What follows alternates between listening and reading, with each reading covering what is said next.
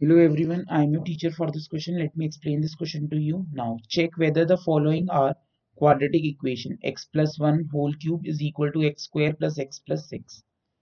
यहाँ हमें इक्वेशन दी हुई है x plus 1 whole cube is equal to x cube plus x plus 6.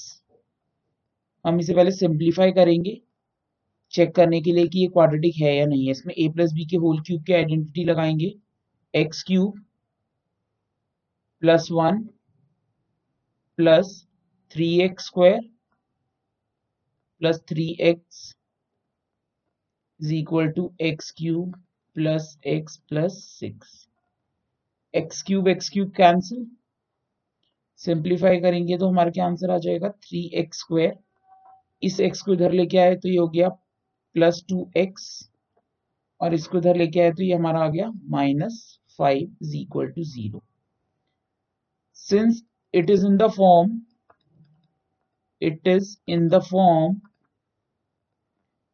ax square plus bx plus c is equal to 0 therefore it is a quadratic equation.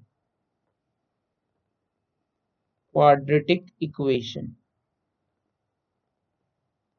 That's it I hope you understood the question.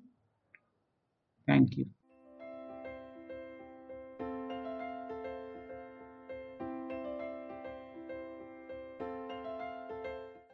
This podcast is brought you by Hubhopper and Shiksha Abhiyan अगर आपको ये podcast पसंद आया तो please like share और subscribe करें और video classes के लिए शिक्षा अभियान के यूट्यूब चैनल पर जाएँ।